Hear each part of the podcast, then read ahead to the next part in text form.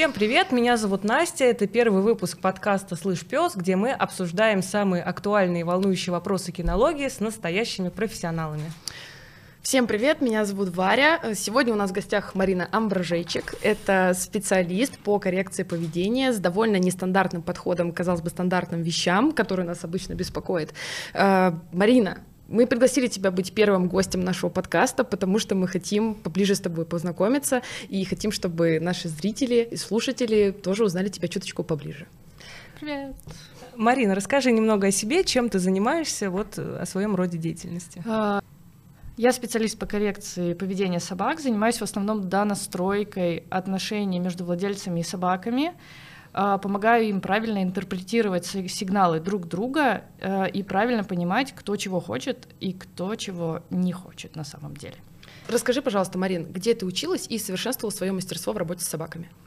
С детства мне нравились животные, я мечтала о собаке, я мечтала работать с лошадьми. В итоге закончила э, факультет ветеринарной медицины в Гродно. Вот. Э, потом так сложилось, что у меня, в общем-то, не было возможности завести какое-то животное достаточно долгое время, почти там до 25 лет. А потом я очень неудачно завела собаку. Неудачно в плане, когда э, ожидание реальность. То есть мои ожидания были, у меня классная собака, и мы классно с ней проводим время. В реальности мне пришлось потратить два года на то, чтобы я смогла со своей классной собакой классно проводить время. Вот, и, соответственно, училась я больше не... Э, ну, поскольку проблема на тот момент, это было 7 лет назад, была достаточно нестандартной, я не смогла найти того, кто бы мне помог ее решить. И я стала пытаться как-то решать ее самостоятельно, и училась я, ну, поскольку я не нашла у кого, я хватала везде по чуть-чуть, что-то из психологии, что-то из воспитания детей, что-то э, от самих собак, что-то из своих э, каких-то психологических особенностей, сходства которых я нашла в поведении собак. И это все в итоге сложилось в ту в тот подход и в ту картинку, э, с которой я сейчас работаю и которую я применяю к достаточно сложным кейсам, и она работает. То есть это приводит людей к результату, тому, что они тоже могут классно проводить время со своими классными собаками. Ну, это очень здорово, на самом деле, даже такой нестандартный подход в обучении у тебя получился. Так, а над какими проектами ты сейчас работаешь? Так, во-первых, у меня будет семинар по агрессии на выходных. А, во-вторых, я очень хочу э, большое путешествие в этом году с собаками. И собираюсь его, естественно, освещать в блоге и там на канале и вообще максимально про это рассказывать, потому что люди часто, например, не путешествуют с собаками. Э, это вроде бы как очень сложно, очень заморочно, очень напряженно, но по факту все гораздо проще, чем кажется, особенно если собаки подготовленные. Э, в позапрошлом году у меня был проект по док-трекингу. Это ну, вариант ориентирования с преодолением длинной дистанции, там, с отметками на маршруте. Вот, потом из-за короны и политической ситуации в Беларуси это все прикрылось, но я думаю, что в следующем году у меня получится возобновить. А, есть канал на YouTube, в который я выкладываю, в том числе записи занятий, а, такие необрезанные, прям сырое видео. И есть мастерская по пошиву амуниции и одежды для собак. Вроде все. Здорово. Очень здорово. Но ну, да. это то, что с собаками связано. А, слушай, а почему ты выбрала в качестве домашних питомцев именно Курцхара и Уипета? Или просто вот так сошли звезды, и вот это вот просто твои собаки вот без какого-либо выбора? Ну, к, вообще к выбору породы, к выбору э, того, как я хочу проводить время с собакой, я подходила очень ос- максимально осознанно. Я попробовала с э, метисом, и э, мне не понравилось. Мы взяли взрослую собаку, а нам нужна была семейная. У нее были достаточно серьезные проблемы по поведению. В общем, все не сложилось. Я сказала, все, я хочу щенка. Я уговорила мужа. И в итоге э, я... мы рассматривали сначала выпита, но было очень дорого. Вот, э, поэтому мы так посмотрели еще по вариантам, я пошла по лигашам, И нам нужна была собака, которая сможет вести достаточно активный образ жизни, при этом не волосатая. Да, это важный и, пункт. и я там еще параллельно, пока я в этом всем копалась, нашла упоминание про ездовой спорт с собаками. На тот момент я достаточно активно, ну, для себя ездила на велосипеде. А, и тогда только-только появились э, грейстеры, ездовые метисы. Мгм. Их у нас не было. Покупать с Польши для меня был не вариант. И, в общем, в итоге я остановилась на курсе. М. А выпито мы завели случайно через 9 месяцев. Но это тоже была порода, которую мы рассматривали. То есть по, э, по каким-то породным особенностям и по темпераменту, и по тому, что это за собаки, они об- обе эти породы, они вот половинка одна, а половинка вторая. Ну, понятно, то есть э, вторая собака тоже. Вот сошли звезды, хотели, но получили все равно. Ну да, у меня Здорово. очень, мне очень нравится, что у меня в жизни многие вещи так получаются. То есть я такая, хочу вот это. Три года. Ну ладно, пять. Запрос отправила в Да, космос. А, такой, сейчас, Дошла. секундочку. Здорово, спасибо, это очень круто. Так, Марин, а вот было ли у тебя такое, что э, тебя раздражали твои собаки, их какое-то поведение, и ты не могла понять, в чем причина, и вот э, не могла справиться с ними? А, Ну, так, чтобы я с собаками не могла прям справиться. Это было с Апачем первые, ну, со старшей собакой, первый, наверное, год, пока я не... Ну, первый год это прям с запасом. То есть первые полгода я рыдала и депрессировала, и пыталась как-то это все порешать. Потом, когда я поняла, как это работает, а, это было уже проще, и это уже была донастройка. То есть мне было очень важно понять, почему так происходит. Это я что-то неправильно делаю, это собака что-то неправильно делает, это мы как-то не понимаем друг друга, или а, ну, в чем проблема, почему так происходит. Как только я поняла, как у него устроена голова, а все остальное время это донастройка. Конечно, я живой человек, и периодически они меня бесят, но это бывает в те моменты, когда я сама не в ресурсе. И меня это не вопрос того, что меня собаки бесят, меня тогда бесит просто все.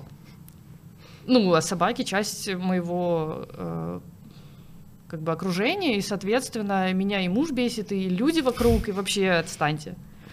Ну, а, то есть вот эти вот непонятки, которые у тебя были в отношениях с собаками, они способствовали также вашему совместному развитию и ваших отношений в том Ну числе? да, конечно. Конечно, кажд- мы все живые люди, и у каждого из нас бывают проблемы во взаимоотношениях с нашими собаками. А было ли у тебя такое в работе, когда ты сталкивалась с запросом, и ты, ну, не получалось у тебя его решить? Вот вроде ты и так, и так, и справа, и слева, и такой вариант, и другой вариант, и не получается. Как бы, бывало ли у тебя такое, и если было, насколько сильно ты переживала, и вот, ну, вот это вот морально тебя выводило из себя? Прям не было вообще ни разу? Нет, ну смотри, тут мы рассматриваем, э, как бы, понятно, что когда ты начинаешь работать, э, бывает всякое, и ты не понимаешь, почему не работает. Опять же, как только я поняла, почему не работает, э, теперь я могу говорить, что у меня, у меня были такие моменты, когда у меня было недостаточно опыта. Я не понимала, какая часть ответственности за процесс э, коррекции там, и модификации поведения да, лежит на мне, какая лежит на хозяине. Сейчас э, у меня нет собак, которых я не могла бы починить, за исключением тех, соб- ну, из тех, кто ко мне обращается, из тех, кто, э, вот, кого я Мгм. вижу, да, онлайн или очно, э, кроме тех, которые болеют. Мгм. То есть, если ни один способ не работает, это не проблема поведения.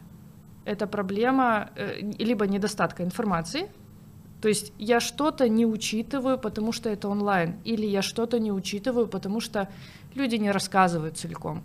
Либо это проблема каких-то органических нарушений. Эпилепсия, э, УКР, проблемы с психикой, проблемы с желудком, проблемы с тревогой. Ну, то есть что-то, что решается в первую очередь не коррекция поведения. Мгм. В лю- при любой этой проблеме можно коррекцию поведения собаку поддержать, но причину ты не починишь. Мгм. То есть Поняла. причина лечится медикаментозно или там оперативно или еще как-то. У меня была сейчас собака, вот с которой я не знала, что делать, очень долго. И тут у нее нашли лимфому. О, Ну и как бы Сразу. проблема не во мне. Да. Получается, что основным э, моментом, который мешает решить вопрос, это становится здоровье и недостаток информации, Да. который просто вот, ну, никак невозможно откуда-то выудить, если человек не захочет что-то говорить. Э, Это не вопрос не захочет. Э, Когда ты работаешь онлайн, всегда э, нужно учитывать, что люди интерпретируют ситуацию по-своему. Мгм. Иногда они получают, в том числе, иногда они получают какой-то результат, и они думают, что уже все. Вот сейчас у меня очень много, ну, я в Москве, у меня очные консультации с людьми, которые были у меня на онлайне, а, и я вижу, что все то, что я им рекомендовала на э, онлайне, они сделали. Но они застряли в этом месте, потому что они не поняли, куда идти дальше. М. Но поскольку они получили какой-то результат, они такие, ну, вроде работает, вроде бы больше мне онлайн не нужен. Ну, вроде как-то странно. И поэтому вот у меня был щеночек после одной консультации супер собакой, вообще супер хозяева. А, Я им сказала просто, что поправить и в какую сторону дальше развиваться. И они катятся дальше, у них все хорошо будет. М. То есть, получается, люди нашли своеобразный костыль, пользуются им и такие, что-то дальше не нет, идет. они, нет, нет, нет. Нет, Это- нет, я э, про тех, кто, у кого не получается. То есть они получили рекомендации. Они могут не знать, что может быть лучше. А, И они берут одну консультацию, и дальше у них может что-то не получиться, они могут что-то недопонять. Э, С проблемой э, вот этой информации то же самое. То есть ты разговариваешь, ты задаешь вопросы, человек может не знать, что какая-то вещь важная, а потом ты приезжаешь, смотришь и говоришь, смотри, вот здесь тебя надо поправить. И вот из-за этого у тебя сыпется все остальное. понятно. Спасибо. Вот. Это, не, опять же, не к тому, что онлайн не работает, потому что онлайн подходит э, определен, ну, как бы людям определенного склада. Э, но это к тому, что не- даже когда очно работаешь, не всегда ты понимаешь, где косяк, из-за того, что недостаточно. Ну, то есть у меня был сложный случай, и мне пришлось, чтобы его решить, мне э, пришлось пожить с хозяйкой и с ее собакой неделю, и после этого я поняла, в чем дело. То есть иногда эти моменты, они прям такие. Здорово. Так, ну, с собаками понятно, более-менее. Марин, а вот назови свои любимые фильмы или книги. Вот что ты предпочитаешь? Э, про собак или вообще? Ну, вообще в целом. Я люблю Сапольский. Я люблю Горовец. Это книги. Сапольский я только э, слушала, не Мгм. читала. И сейчас мне очень нравится книга, мне посоветовала коллега, называется «Тело помнит все Мгм. про проживание травматического опыта. Мгм. И это прям вообще мощь. Но там надо быть к ней морально очень готовым. Вот я застряла на одной голове, никак не могу перевалить, потому что она связана с моим личным опытом, и я там, в общем, пока мозг не готов это воспринимать. Ну, то есть в основном ты предпочитаешь книги по психологии, по, про самопознание. Про на- даже, наверное, не самопознание, а зависимость нашего поведения от эволюционных механизмов и м, биохимии. Мгм. Потому что это все прям вот, оно все там.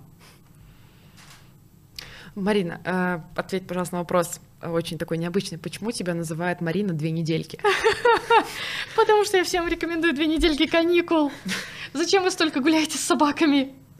А почему вот, ну, приходится так э, рекомендовать каникулы для собаки? Потому что когда собака перегружена, она не может восстановиться просто, если вы начнете с ней мало, меньше гулять. Для, для восстановления всегда нужен период я отдыхаю, я, восста- ну, я перевожу дух, я восстанавливаюсь, я заскучал. И вот после того, как я заскучал, дальше мы уже предлагаем какую-то собаке нагрузку. Э, Две недели — это среднее время, за которое человек и собака приходят более-менее в себя, если они не совсем перегружены вообще в усмерть. То есть, ну, это вот плюс-минус время восстановиться после однократной очень сильной нагрузки. Кто-то восстанавливается больше, кто-то восстанавливается меньше, но в среднем... Две недельки. Да. Две недельки, да. Так, ну э, хорошо. А какие у тебя есть еще хобби помимо ну там собак, помимо путешествий? Я паяю Круто. украшения. И я немножко шью, но сейчас просто из-за очень большой загрузки по собакам я и не паяю, и не шью. И вот у меня будет отпуск, Мгм, после мгм. того, как я вернусь из Москвы, и я буду все делать. Марин, вот э, с чем чаще всего к тебе обращаются клиенты? Что ты можешь назвать своей специализацией? Я хотела всегда работать с гиперактивностью, потому что это апач, и это прям проблема, но по итогу это тревога и агрессия. Мгм. Или тревога из-за агрессии, или агрессия из-за тревоги. А, вот это вот все связанное в клубок, плюс перегрузы. Э, ну, как бы владельцы обращаются с другой проблемой, но в итоге мы приходим к тому, что собака просто гуляет какое-то адское количество времени индивидуально для себя, или она еще занимается а, и, и гуляет, и очень часто владельцы думают, что если собака пришла домой и бегает еще по квартире, значит, она мало погуляла, она много погуляла. Вот. Поэтому вот, наверное, в последнее время очень много кейсов по агрессии. Э, Я не очень люблю брать э, пописы дома и такую прям тревогу расставания, но с ней тоже обращаются. Э, Если для меня этот кейс сложный, и я не хочу его копать, я его даю коллегам Мгм. как бы, ну, но чаще всего, на самом деле, мы приходим с хозяевами к тому, что проблемы не у собаки. Да. Вот, и поэтому, ну, либо это какие-то проблемы по здоровью, либо проблемы не у собаки. И там уже хозяин идет дальше разбираться. То есть с чем-то могу я помочь, с какой-то базой, а, с какими-то там, э, например, с уверенностью в себе, да, с тревожностью, а, потому что я говорю так, пьешь водичку и противотревожное, водичку и противотревожное. Вот, и многим этого достаточно. Э, отрегулировать, быть более уверенным в ситуации и водичку и противотревожное. Вот, если там что-то более серьезное, я рекомендую уже обращаться к кому-то, кто в этом разбирается лучше. Психотерапевты, а, неврологи, ну, людям. Собакам тоже, но людям. Вот, потому что состояние владельца влияет напрямую, и оно во многом определяет поведение собаки. И невозможно... рас- Ну, я беру собаку на поводок, у меня она себя ведет отлично. Так. Вот. А бывают ли у тебя м, такие случаи, э, или, может быть, владельцы, от которых ты отказываешься? А, У меня был один владелец, от которого я отказалась сразу. А, Очень тревожный, зажатый мужчина. Он хотел на онлайн. А, И я ему сказала, извините, я не смогу вам помочь. Я поняла просто, что я не смогу бороться с этим человеком и идти через его вот это жуткое сопротивление. То есть я а, не мазохист в этом плане. Я люблю работать с людьми, которые меня слушают. Если мой подход вам не нравится, пожалуйста, найдите себе другого специалиста. Э, как бы спорить и ругаться я не хочу. Мгм. Я не хочу тратить на это даже силы. Вот, а так обычно они сами отваливаются. То есть тот, кто э, из-за того, как я веду блог, из- из-за того, э, как я себя в нем позиционирую, ко мне в итоге на консультации приходят люди, которые уже меня знают и которые готовы воспринимать информацию в том формате, в котором я ее подаю. И, соответственно, поэтому у меня э, отсев достаточно низкий, а эффективность достаточно высокая. То есть я не гонюсь за количеством, я не гонюсь за деньгами, там, чтобы, о, боже, возьму всех подряд, потому что, ну, как бы я эту стадию уже прошла. Мне есть на что жить, и я могу работать с теми людьми, с которыми мне комфортно. И я этот момент, на самом деле, очень ценю, и очень ценю людей, которые ко мне обращаются, потому что мы помогаем в итоге друг другу. Реализую потребности, решаю проблемы, и они, соответственно, делают то же самое. Мгм. Ну, а как же тогда, получается, ты работаешь с людьми, которые к тебе приходят? Ты просто слушаешь их запрос, и как бы не всем же подойдет водичка и таблеточки. Всем! Они подходят всем! То есть прекрасно. Ну, блин, они подходят всем! Так что пьем водичку и записываем таблеточкой. Твой любимый смузи. А Как ты считаешь, вот какие есть причины вот такого устойчивого, возбудимого поведения? Вот основные причины, где оно начинает формироваться? И можно ли как-то это предотвратить? А, Ты имеешь в виду поведение человека или У поведение собак, у собак. Неправильное содержание, неправильный рацион. Ну, непра- не неправильное, а э, ошибки в содержании, ошибки в рационе, состояние хозяина. Мгм. И есть еще а, важный момент, о котором я стала задумываться не так давно. э, после одного тоже клиентского случая, когда э, собака лаяла на меня до тех пор, ну, мы уже заканчивали, это была третья или четвертая консультация, мы уже заканчивали, и собака лаяла и, и там крутилась под ногами до тех пор, пока я не взяла поводок. И он такой... То есть вот здесь, в данной ситуации, поведение собаки было вот полностью зависимо от состояния владельца? Она, да, потому что собака жила в обстановке полного хаоса вообще. Э, но хаос для собаки — это не понятное расписание, а это понятная жизнь. Угу. Когда тебя не телепортируют внезапно на два шага назад. Когда можно и нельзя вещи какие-то, ну, по определенным правилам. Это не обязательно должно быть вот сегодня на меня прыгать нельзя, а по команде можно. Это может быть вариант, как у меня, когда собака спрашивает. Это может быть вариант, когда ты просишь собаку что-то сделать. Но это должны быть какие-то понятные собаки критерии а, управления своей жизнью. Да, то есть я не против, чтобы у меня собака попросила дополнительную порцию еды, если она очень сильно хочет есть. И мои собаки об этом знают, и их жизнь, несмотря на то, что мы живем по принципу лучшее расписание, это отсутствие расписания, э, все равно их жизнь достаточно понятна для них, то есть они понимают, что происходит. И я, в принципе, для себя выбрала такой же вариант. Я понимаю, что происходит. Э, даже если какие-то вещи происходят спонтанно, я хоп-хоп-хоп срегулировала, угу. сориентировалась, все.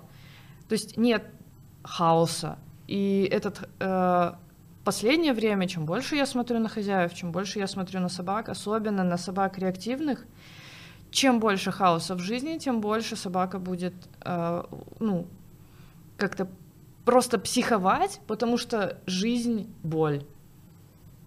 Просто все мелькает перед глазами. И нету каких-то ориентиров. Да, ну вот у людей же есть тоже такое, когда вокруг происходит хаос и суета, люди очень сильно становятся такими нервными, тоже возбудимыми. Ну да.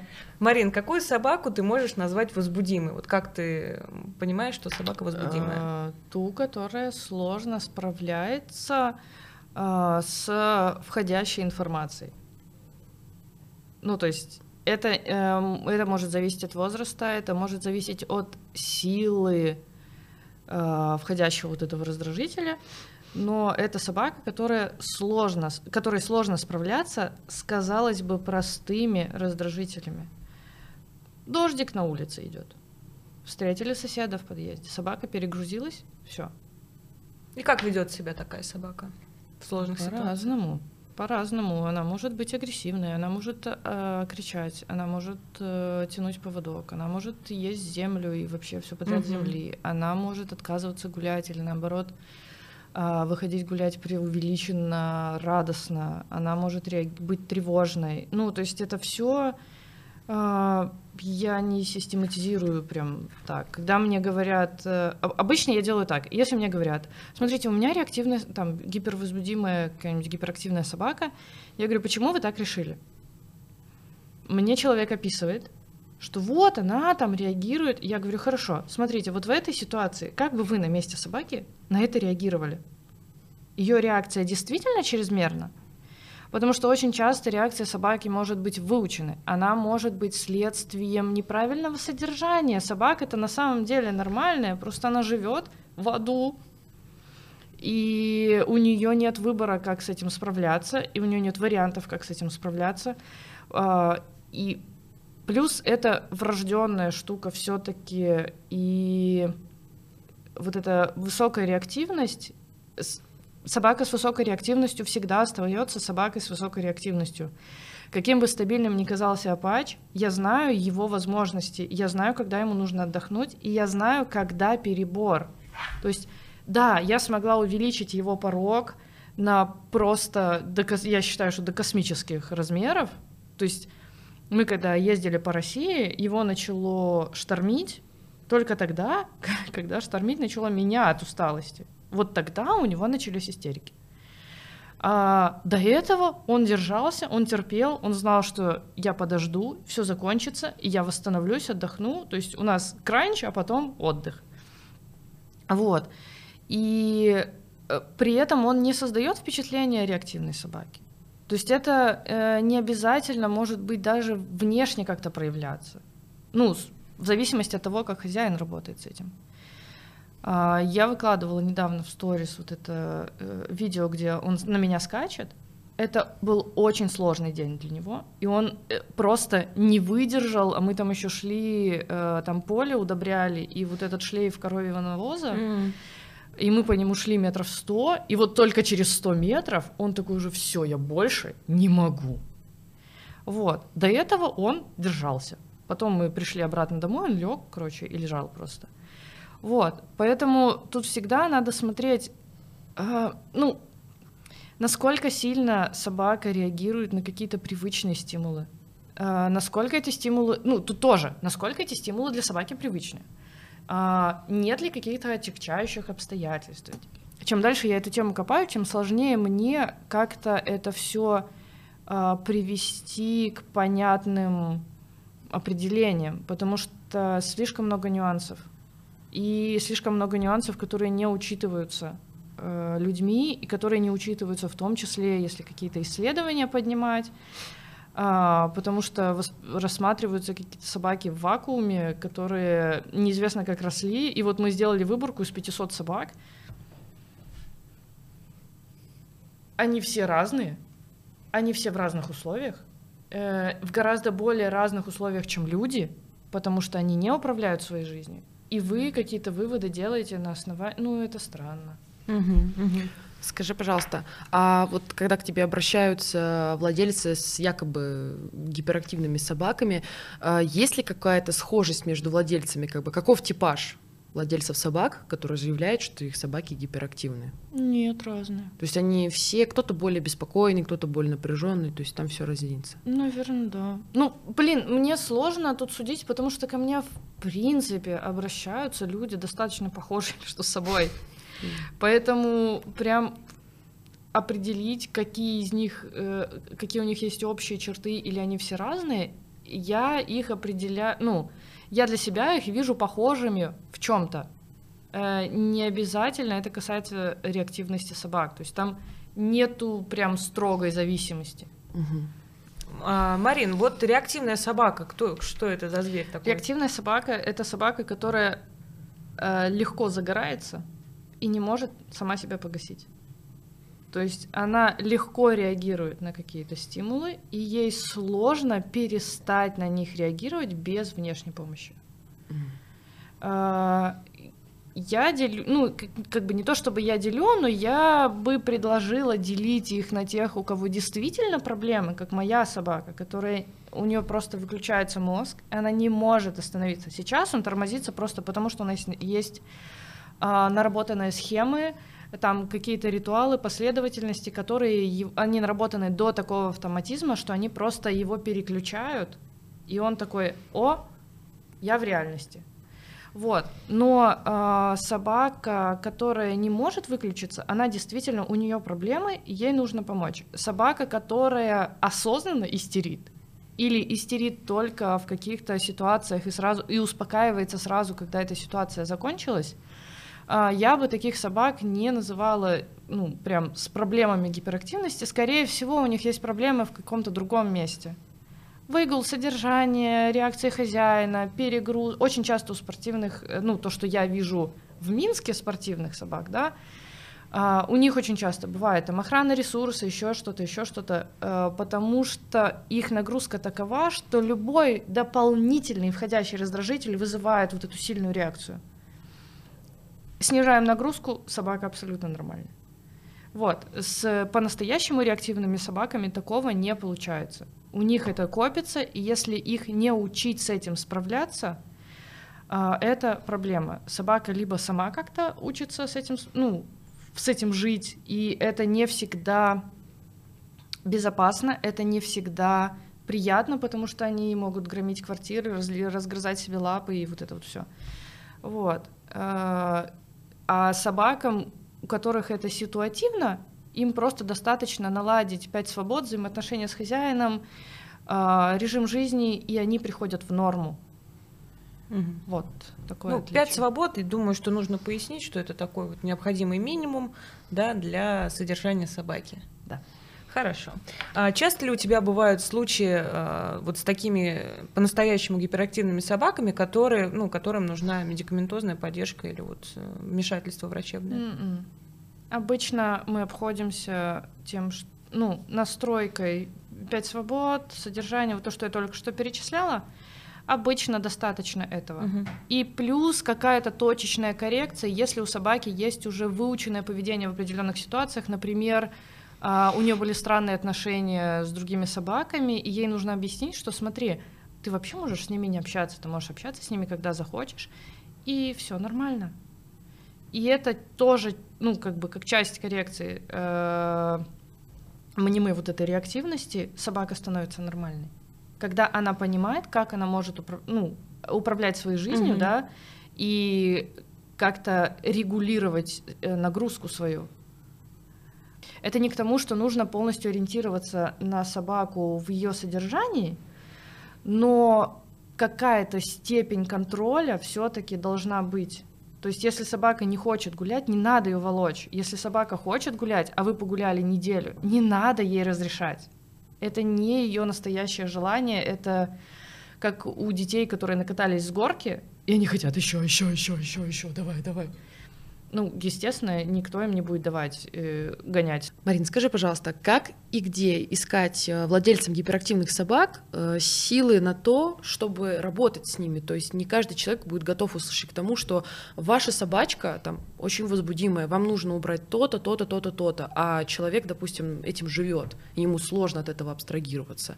Личная психотерапия. А, только личный психотерапевт, как бы, и все. Ну, если твои желания не совпадают с твоими возможностями и тебя это бесит, это не проблема собаки. Это твоя проблема как человека. То есть Мгм. либо ты учишься как-то с этим жить, либо ты заводишь вторую собаку и распределяешь нагрузку между ними, а, либо стра- все страдают, и жизнь, боль. Да, у вас одна гиперактивная собака, заведите вторую, и они вместе будут... Э, Нет, к тому, что э, вот если мы говорим о той реактивности, которая идет из повышенной нагрузки, когда человек заводит вторую собаку, он просто распределяет свое внимание на двоих, М. и им каждый в отдельности становится попроще. Это не к тому, что всем нужно заводить вторую собаку, но это один из вариантов, э, как улучшить жизнь конкретно одной собаки. То есть, если ты не можешь умерить свои аппетиты, подбери под них Мгм. А в случае, если мы подбираем, то тогда чем можно и нужно заниматься с э, реактивными гипервозбудимыми собачками, как бы, что, понимаю, что нет таблетки от всех болезней, как бы нету кнопки, которая решит все вопросы, но э, чем можно заняться с такими собачками? Это не вопрос чем, это вопрос как. А. То есть я занимаюсь ездовым, я занималась следовой, я немножко занималась agility, я немножко занималась фрисби, мы ходим в походы, мы путешествуем. Это не вопрос, чем... Ну, на курсинг мы пару раз ездили. Это не вопрос чем, это вопрос как. С реактивной собакой ты всегда работаешь над тем, чтобы собака училась контролировать свое состояние, вовремя сигналить о том, что ей уже хватит, ей надо выйти и подышать, а, контролировать, э, чтобы человек контролировал свое состояние, когда человеку нужно выйти и подышать, и отстать от собаки, в частности. Вот. И очень, э, ну, максимально возможно грамотное планирование нагрузок, максимально возможно грамотное а, планирование отдыха. То есть, чтобы собака уме... Фактически мы учим собаку справляться, э, не вылетая в космос. Мгм. И постепенно, постепенно раскачивать вот этот э, э, диапазон. То есть, чтобы собака держала все большую, большую, большую нагрузку, чтобы это не было для нее нагрузкой, либо чтобы она а, толерантно к ней относилась. То есть, э, да, сейчас сложно, но потом надо потерпеть, и потом я отдохну. А возможно ли откаты вот в этой системе, когда вот мы помогаем собаке терпеть а, и спокойненько справляться, откаты возможно в этот момент, когда Мгм. мы перетянули, например, первый раз, или собака просто она не выдержала этой нагрузки, пум, и все. Я не знаю, что такое откат, я не использую это слово в своей практике. ну, Я поясню. Все идет из всего. То есть ты э, это последовательность, спираль. Э, ты перегрузила, получила хреновый итог. Ты перегрузила, получила, ну, так себе итог. Э, не догрузила, получила так себе итог. Э, в следующий раз попробовала что-то еще, оп, сработало, все, от этого ты толкаешься дальше. Угу. Я это не воспринимаю как откаты, я не, потому что откат это типа мы боремся, сражаемся, идем к финишу, и хоба на нас отбросила назад. Я это воспринимаю как цельный процесс. То есть что-то получилось, окей, это оставляем. Что-то не получилось, отматываем. Почему не получилось, в следующий раз учитываем. Угу. И таким образом ты можешь как-то продуктивно это все выстраивать, взаимодействие с собакой и, взаимо... и взаимодействие с людьми, в общем-то, принцип один и тот же. Получается, что человек э, сам в состоянии опытным путем определить, там, какая нагрузка собаки допустима, э, как ей помочь справляться, или все-таки нужно, ну, желательно этот вопрос решать со специалистом?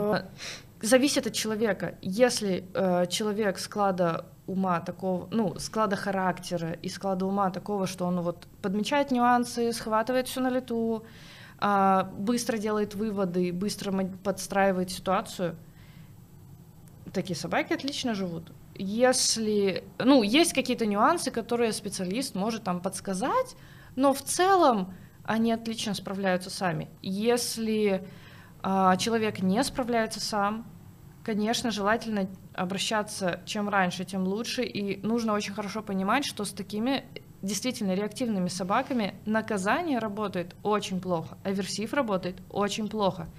Это дополнительный стресс-фактор для них. И получается, что собака и так себя не может контролировать. Ее пытаются силком в эту банку самоконтроля запихать, ее просто разрывает. Да, кто-то ломается, а кто-то э, идет под усыпление, потому что не всех собак можно сломать, э, не всех собак можно заставить успокоиться. И вот это вот э, часто владельцы говорят, что я не понимаю, а, как мне добиться спокойствия? Спокойствия не добиваются. Спокойствие воспитывает. А говоря аверсив, ты имеешь в виду что?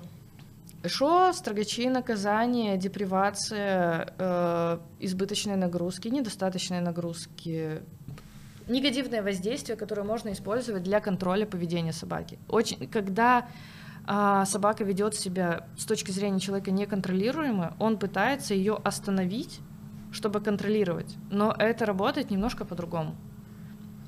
На опережение. Если мы работаем на опережение, анализируем поведение собаки, все счастливы. Ну и, соответственно, э, что-то делаем, да, э, в зависимости от ее поведения. Если э, мы просто хотим, чтобы она просто перестала, и для этого как-то ее пытаемся заставить, это будет вызывать противодействие и еще большую реакцию. Угу. Ну, либо собака ломается, и ей просто все равно.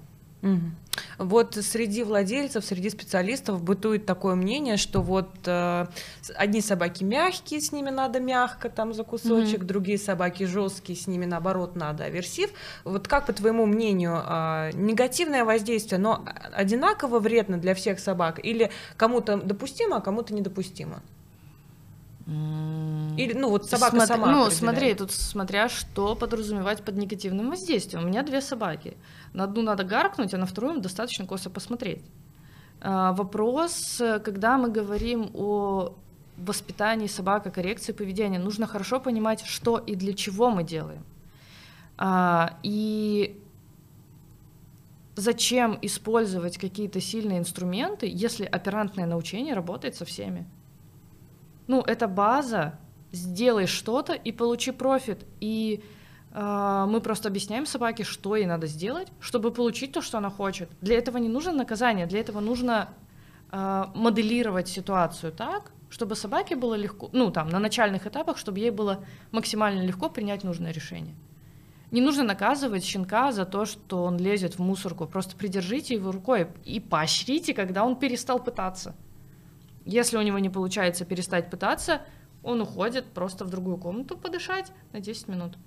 Все. И это работает с любым поведением и с э, любыми навыками. Ну, вопрос там, конечно, иногда приходится пожонглировать и какие-то нюансы учитывать, но в целом оно работает вот так. Угу. Марина, скажи, пожалуйста, чем опасно постоянное возбуждение для собаки? А чем оно полезно? Э, я в нем вообще плюсов не вижу. Со- постоянно психующая собака либо реагирует слишком быстро и слишком сильно, либо реагирует слишком медленно, и тогда ее пытаются разогнать, и она реагирует еще медленнее. М, А, ну, это когда уже запредельное торможение начинается. м. Когда она не может уже реагировать совсем. Вот. А, плюс э, это повышенное внутричерепное давление, плюс это истощение нервного организма, плюс это гастриты, плюс с такой собакой просто сложно жить. Зачем нужна, ну, зачем вот тебе, тебе нужна собака, с которой сложно жить? Я завела собаку компаньона, чтобы с ней кайфовать, а не сложно с ней сражаться и жить. Ну, То есть, в принципе, такое состояние можно применить и к человеку. То есть, Конечно. э, в одно и то же, плюс-минус. Мы же не- нельзя отдыхать, стыдно. У тебя выходной ничего не делаешь, лентяйка. Знаешь, недавно обсуждали с коллегой состояние, когда она говорит, у меня выходной, но я работаю и учусь. И как бы говорит, выходной? Где выходной? Да, ну, это же есть день, когда человек может себе позволить что-то сделать. Как бы. Как бы помимо работы, то есть... Да, прибраться, наготовить. Слушай, ну блин. Это же с детства идет. Что ты лежишь? Помой посуду. Под лежачий голова? камень вода не Да, течет. голова болит, помой окно. И ты такой, ну у меня слабость. Нет, Нету ее. Вот нельзя да. лежать. Лежать стыдно. Я знаю команду стыда, одну минутку. Ну вот э, спортсмены, например, некоторые считают, что вот высокое возбуждение у собаки это драйв, он помогает лучше в работе. Не надо путать драйв и истерику, пожалуйста, я вас умоляю. А чем отличается вот состояние драйва и Э, перевозбуждения? В состоянии драйва собака соображает, что происходит. В состоянии перевозбуждения собака уже не соображает, что происходит. Она делает ошибки, она может травмироваться, она тратит силы на суету и лай. Очень э, я обожаю эту историю о том, как мы приехали первые на соревнованиях по ездовому. Ну, в Минске там мало людей участвует, но а, у меня сложные отношения с ездовиками в Беларуси, потому что у меня собаки, о боже, не всегда тянут на шлейки. Ну, собаки, в смысле, мы там через город ехали вообще. А, о боже, он не лает на старте, он не хочет бежать. У кого было лучшее время на трассе?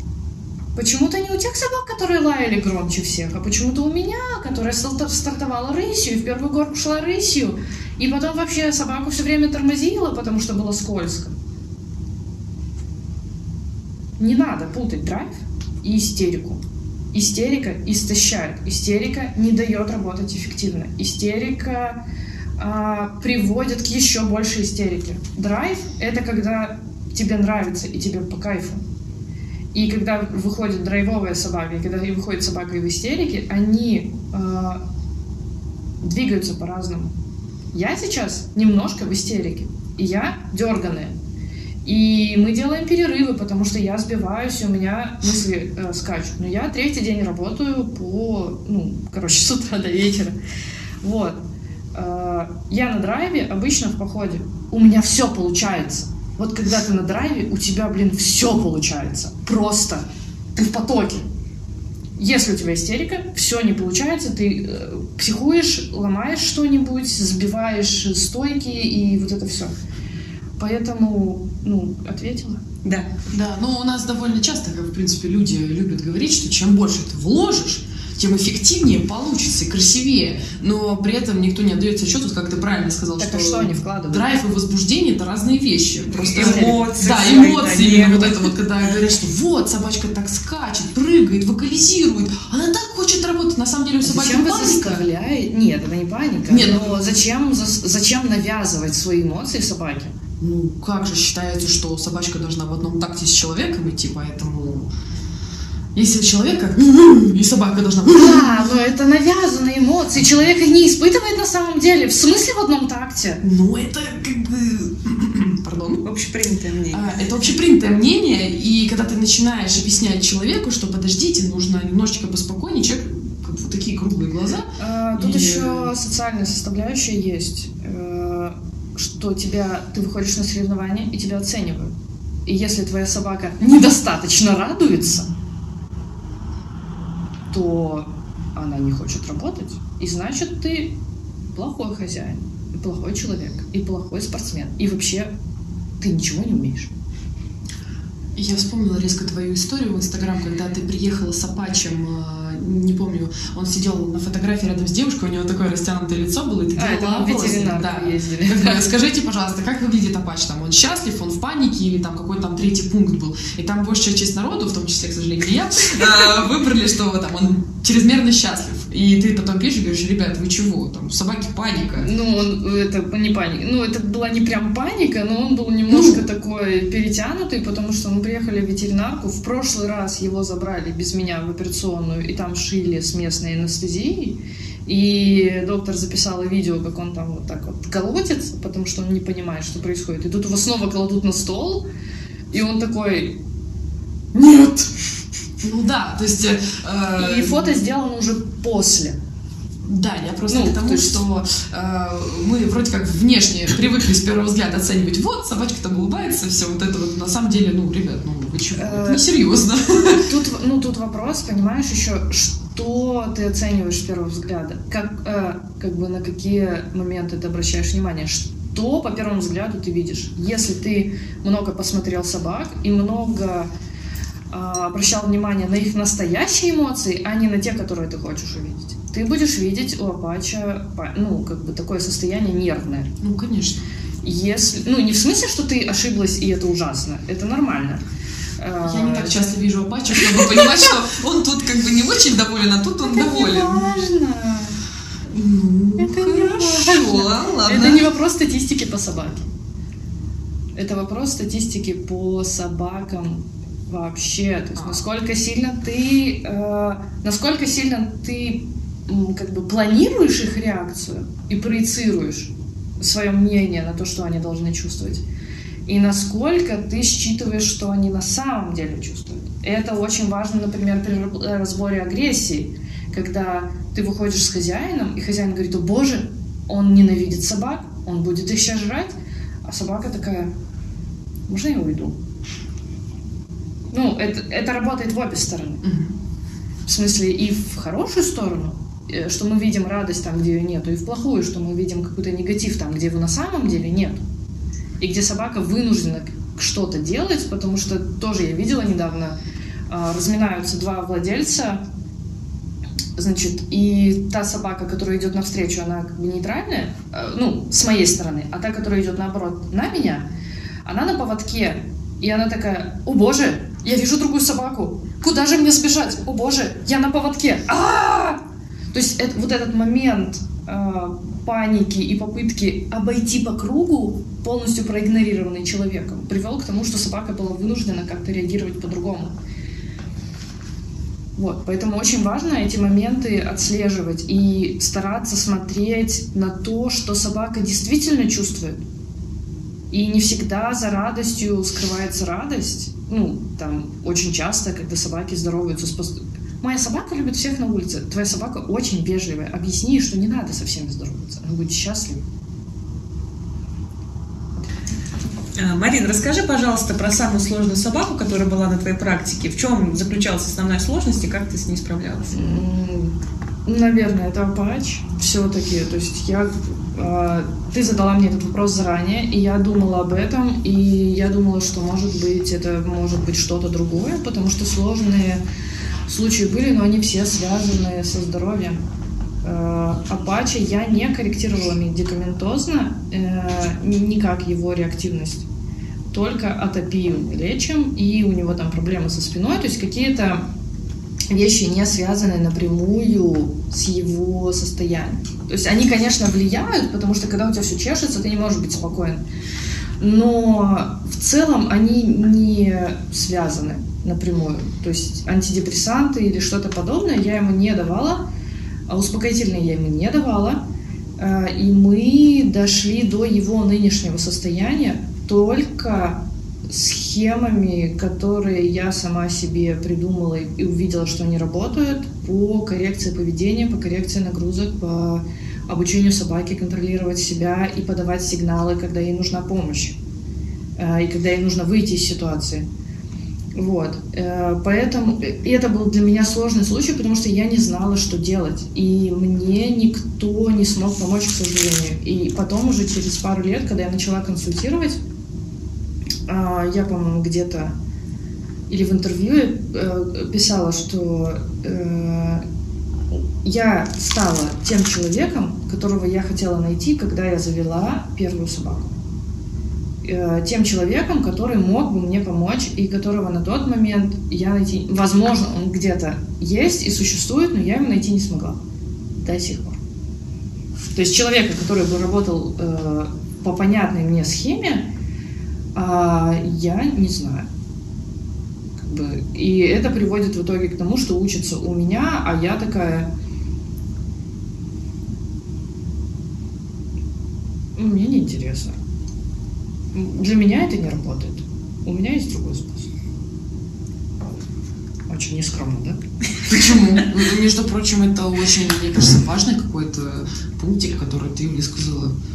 Ну, ты осветила очень важный вопрос. Окей. Okay. Потому что же не все могут отдать себе отчет, что не обязательно учиться у того, кого тебе не нравится можно а, идти ну, самостоятельно плане, развиваться. Да. да, то есть э, ты показываешь, точнее, подаешь очень правильный пример, что нужно уважать себя, свои нервы, и как бы если человек тебе неприятен, ты не обязан с ним работать и не обязан у него учиться. Главное не изобретать велосипед. Нет, это дело. естественно, естественно, просто есть моменты, как бы я, наверное, являюсь тоже таким человеком, которому э, достаточно сложно дерзить взрослому человеку, у которого есть определенный опыт. Я могу быть с ним не согласна, но я никогда в жизни, наверное, не смогу отказать э, поставив под сомнение э, знания этого человека. Моментик на проработку подсказать. Отказ – это не дерзость. Спасибо. Э, ой, да. Э, ну, поэтому ты очень важный вопрос освещаешь, это очень важно. А, Марин, можешь ли ты рассказать, вот что ты делаешь в конкретных ситуациях? Я вспомнила, у кого я училась. Э, была девочка на YouTube. Ну, я не могу сказать, что я прям у нее училась, но она мне дала толчок основной к тому... То есть я посмотрела, как она работает, и такая, о, это работает. И дальше я уже развивалась в свою сторону. Mm-hmm. Это Эмили Лархлам. А, ее канал на YouTube называется Kiko Pub. И она есть э, в Инстаграм. Mm-hmm. Ее подход, э, то, что я у нее увидела, я что-то случайно нашла в интернете. Очень мне зашел, но а, я сейчас работаю не как она. То есть это была какая-то базовая вещь, которую я выхватила и дальше уже начала развивать. А, она пошла немножко, ну, она идет немножко по другому пути. Угу. Угу. Круто. А, Марин, можешь ли ты рассказать, что ты делаешь в конкретных ситуациях, когда Апач уже вошел в вот это состояние перевозбуждения, как ты себя ведешь, ну или вот какие-то дать небольшие советы владельцам, как вот в экстренной ситуации себя правильно вести? Не психовать. Это главный совет. Не включаться эмоционально в эту ситуацию, потому что собака себя не контролирует.